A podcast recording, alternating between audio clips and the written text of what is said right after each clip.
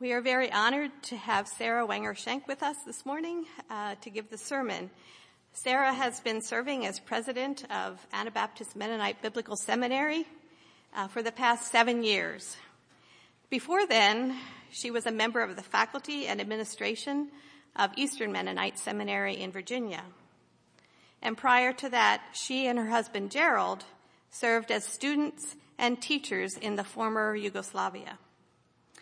I was privileged to work with Sara uh, a number of years ago as she co-led the group which was called together to discern further how the church might deal with the difficult and complicated legacy of John Howard Yoder.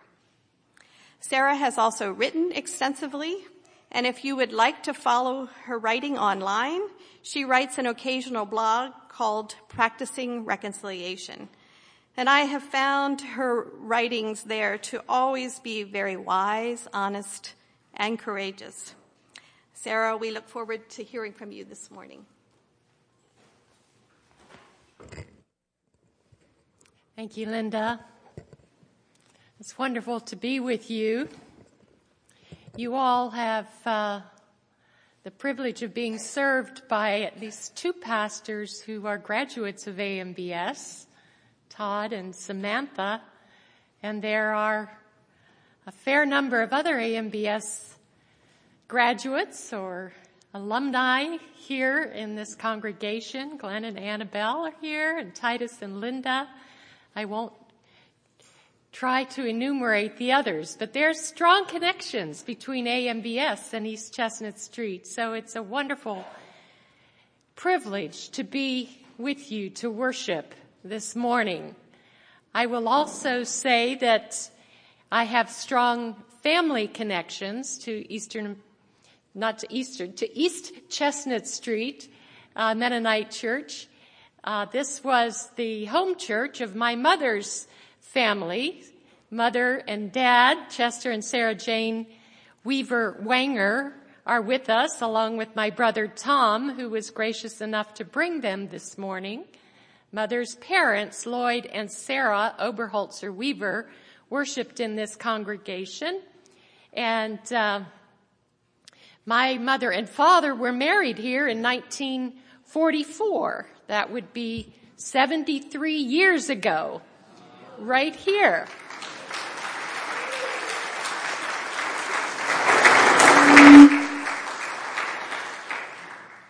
And uh, when uh, my colleague, Missy Kaufman Schrock, Director of Development at AMBS, who's also with us this morning, asked Mother this morning, has anything changed? or what has not changed? I can't remember quite how she asked it, but Mother said, the benches are the same. Now, I don't know for a fact that that's the way it is, but uh, they very well might be. the wedding service was a part of a regular Sunday morning worship service because you did not have a fancy separated off ooh la la wedding service. It was folded right into the Sunday morning worship time. So, for multiple reasons, very grateful to have this opportunity to gather with you, to worship with you this morning. We joined in the call to worship from uh, Psalm 19, one of the lectionary scriptures for today. The psalm given provides magnificent word pictures. The heavens are telling the glory of God, and the firmament proclaims his handiwork. Day to day pours forth speech, and night to night declares knowledge. There is no speech. nor are their words, their voice is not heard yet. Their voice goes out through all the earth and their words to the end of the world. Many of us have heard this magnificent psalm set to music and piece by Haydn that I sang when I was at Lancaster Mennonite School many years ago. The heavens declare the glory of God. It's a psalm that uh, Gerald and I, my husband and I, memorized together when we had occasion to make long trips through West Virginia. It seemed like a good psalm to accompany and help the miles go by. In it, we hear the spectacular beauty of a world created by God, but also a world ordered by the perfect, enlightening, wise, and yes, sweet law of God. A law whose vision is for justice, rightly aligned relationships that revive the soul and rejoice the heart. This psalm forms the backdrop for our reflection this morning visions of which there are many throughout the scriptures of the spectacular glory of God evident in the created world and the sweetness and joy we experience in communities ordered by the law of God, where justice and peace and love prevail. And then the lectionary provides us with two vineyard scriptures. Wow, do I ever love a good vineyard? Grew up with Wenger grapes, a couple generations of them. My father's vineyard, just walked by it yesterday. A couple weeks ago, took our two grandsons to pick the sweet grapes of another Wenger vineyard in Virginia. Here we read of vineyards described by the poet prophet Isaiah and one from Jesus told by Matthew one of Jesus' parables that picks up on the Isaiah reference to vineyard. Let me sing for my beloved my love song concerning his vineyard. My beloved had a vineyard on very fertile hill. He dug it, cleared it of stones, planted it with choice vines. In other words, he provided all the optimal conditions for growing wonderful grapes, and instead it yielded wild grapes. A keen, profound disappointment. You can hear it in the scripture. And you can hear it in the response. I will remove its hedge and it shall be devoured. Why? Because God expected justice, but saw bloodshed. Righteousness, but heard a cry. Jesus draws on this vineyard image in his parable, describes the violent conflict that erupts when tenants take things into their own hands, killing not only the messengers of the landlord, but his son.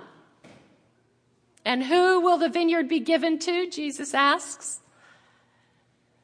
A people that produce the fruits of the kingdom, the deeds of justice and mercy.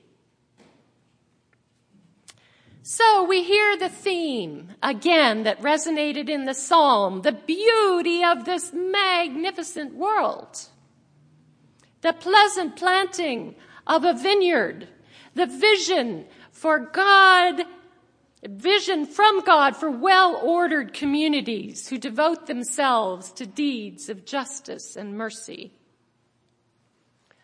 Well, where do we find ourselves in this story? Linda alluded to some of where we find ourselves. Weeks that only seem to intensify the distress that is out there in our world and in many cases in our own communities and sometimes in our homes. Vision for a well-ordered world and the bloodshed and violence that mars its beauty, its sweetness. In the wake of bloody massacre in Las Vegas and yet another hurricane devastating the Gulf Coast. Natural calamities that seem to be exacerbated by human greed, human irresponsibility, ugly public discourse, racialized violence, unprecedented immigration of desperate people. It just ratchets, ratchets, ratchet, that's a hard word this morning. you know what I mean? It just keeps increasing, going up and up and up, the stress of it all. And then there is the tension in our own church, the pl- playing into the polarization that is out there, getting captured in the intense over againstness and othering of our own brothers and sisters in Christ. Many of us in the midst of all of this tension, this ugliness, feel an increasing longing for beauty. Deep well springs of that which will renew the spirit. The beauty of nature. The beauty of scripture flourishing community life where justice and fairness is, is experienced by all. The beauty of Jesus Christ.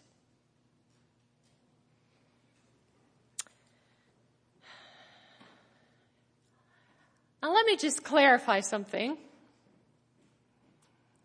When I talk about beauty, I'm not talking about superficial glamour or gloss. After all, I grew up on a steady diet of beauty is as beauty does.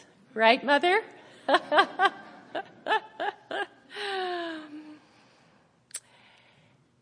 I'm talking about beauty that reveals God to us. Reveals God to us especially in the midst of suffering. Right when we are most fearful. When violence is erupting. When we experience loss. It's then that beauty stuns us, takes our breath away, calls us back to what is true and good, calls us back to the beauty of holiness, the beauty of the love we see in Jesus Christ that is willing to suffer with, suffer for, instead of inflicting suffering. Beauty, Dostoevsky said, will save the world. We could spend a long time unpacking that. One of the books I've reflected on a lot in the last year is called On Beauty and Being Just by Elaine Scarry. An experience of the beautiful is sacred, Scarry says. It is life-saving. At the moment one comes into the presence of something beautiful, she writes, it greets you rather like the heavens telling the glory of God. That's my footnote based on our morning psalm. When you come into the presence of beauty, it greets you. There is a quickening, an adrenalizing, and there is a longing, a longing to be in league with what is true and beautiful, to align our lives with it. It is that longing which is the, so- the source of conviction, she says.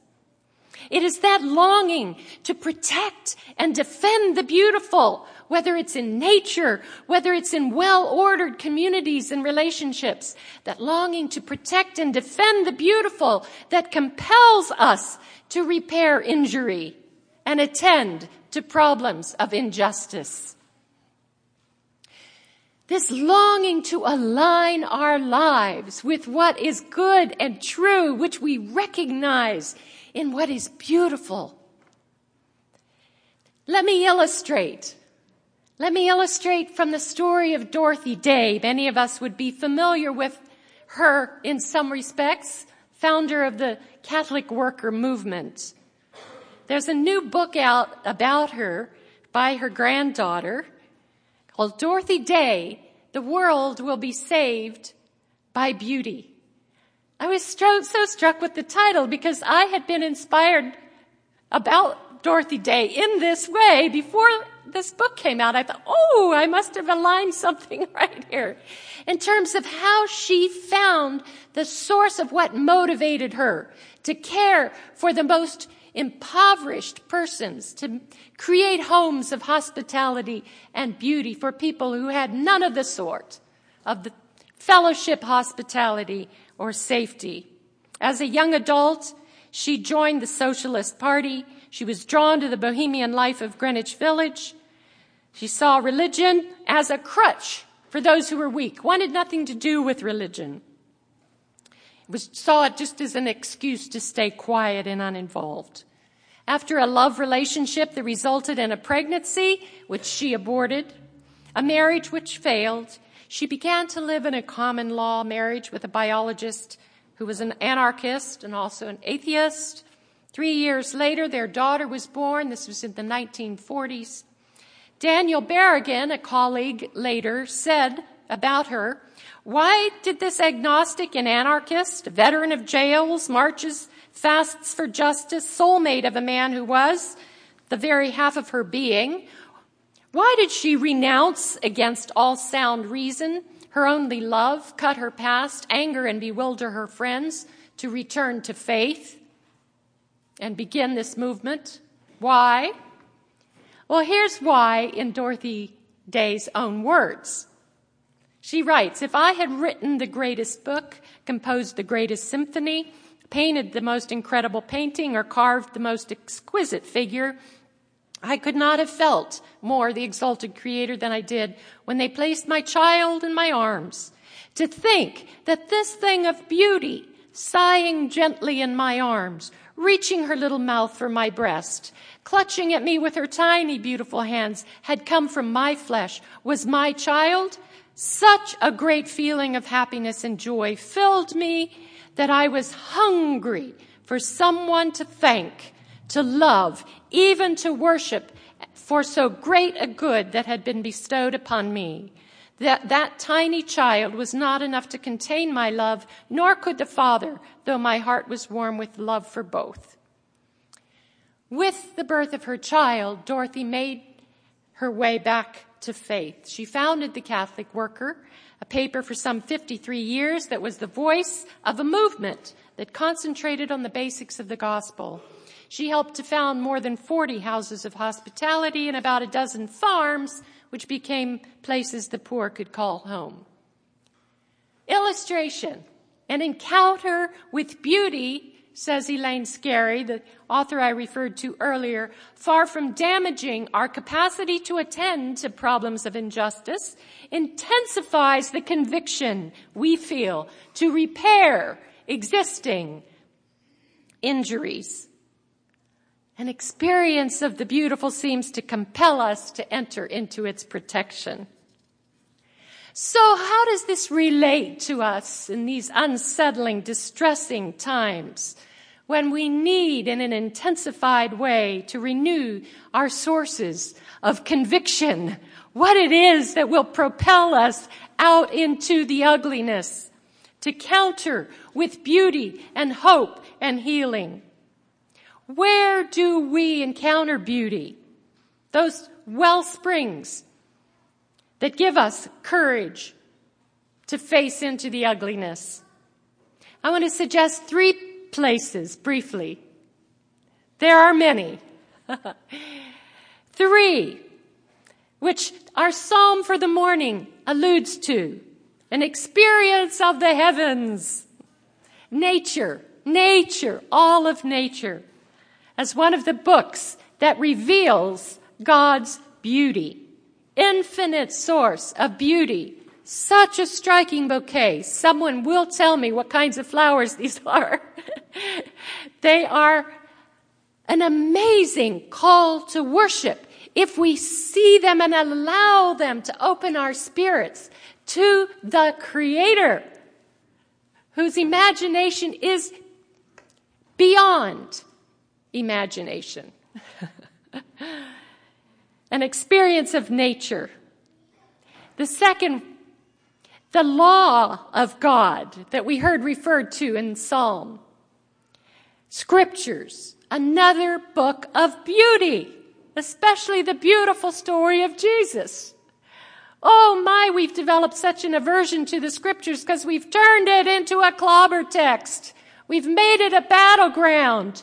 It is a source of profound and deep beauty. And it is the reason I love working at AMBS because it is our primary work to listen deeply to the scriptures, humbly, skillfully, faithfully. Wow, is it a gold mine? The Bible.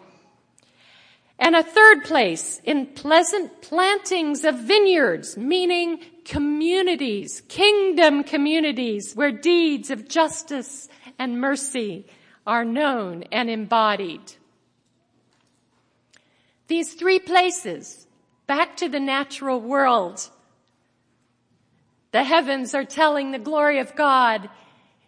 Mary Oliver, a poet, telling the glory of God. And good morning, she says, the multiplicity of forms. The hummingbird, the fox, the raven, the sparrowhawk, the otter, the dragonfly, the water lily, and on and on. It must be a great disappointment to God if we are not dazzled at least ten times a day. How many of us are dazzled at least ten times a day? I hope I see lots of hands in the air. How does being dazzled by that beauty move us toward conviction, intensifying our desire to repair and restore?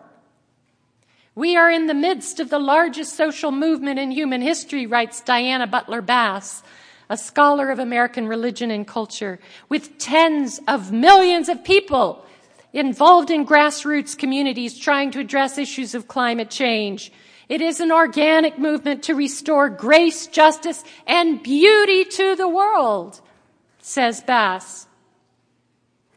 Secondly, to the scriptures again, and above all, the story of Jesus, the gospel of Jesus Christ. Unfortunately, the gospel in North American Christianity has been domesticated, made to seem conventional, predictable, uninspiring, and dull.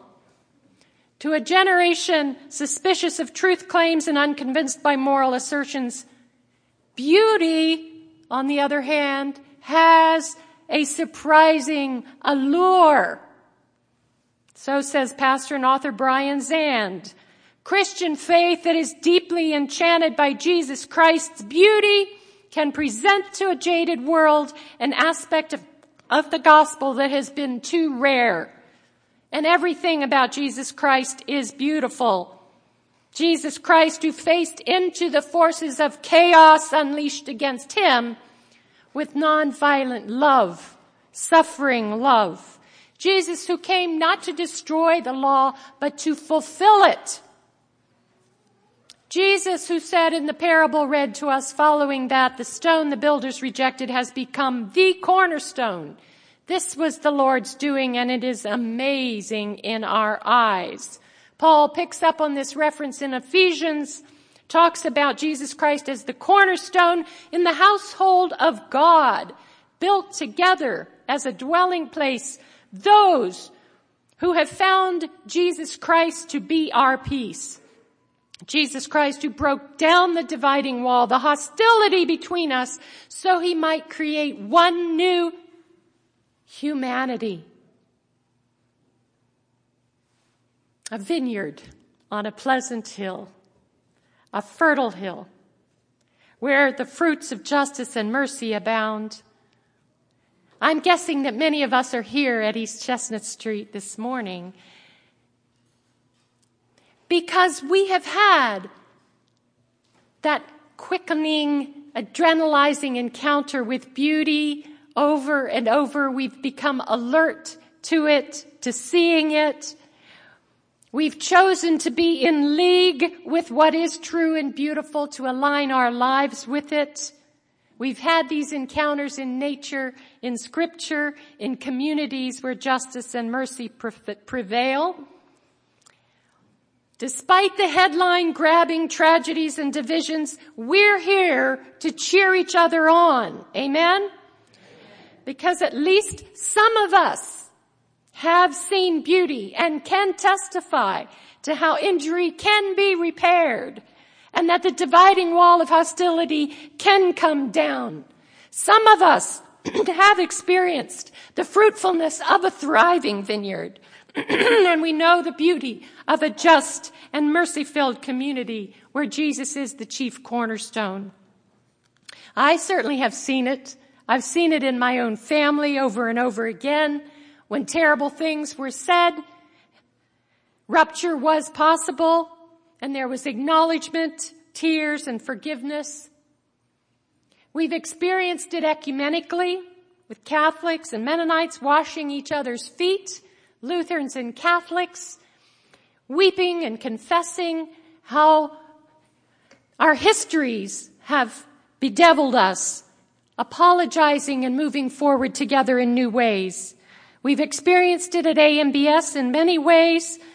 In, the, in one of the one of the prominent ways which Linda referred to with our confession and apology for AMBS's complicity in John Howard Yoder's sexual exploitation and violence. we see it in the way the doctrine of discovery events, dramatic depictions call us to revisit our relationship with the land and the native peoples of this land. Many of us have seen the beauty of restoration and repair at the congregational conference and denominational levels and in those circles. Always partial, yes. Always imperfect, yes. But it does happen. And when it does, it moves us to the core. So much so that we want to align our lives with it. We want to align our lives with what is true and beautiful and enter into its protection. So with gratitude for the heavens that tell the glory of God, with gratitude for the law of God that teaches us to live well together, for the vineyard of the kingdom where the sweet fruits of justice and mercy prevail, and above all, with gratitude for the beauty of the stone that the builders rejected, Jesus the Christ, who has become the cornerstone of a new humanity, we give thanks. May the words of our mouths and the meditations of our hearts be acceptable to you, O Lord God, our rock and our redeemer. Amen.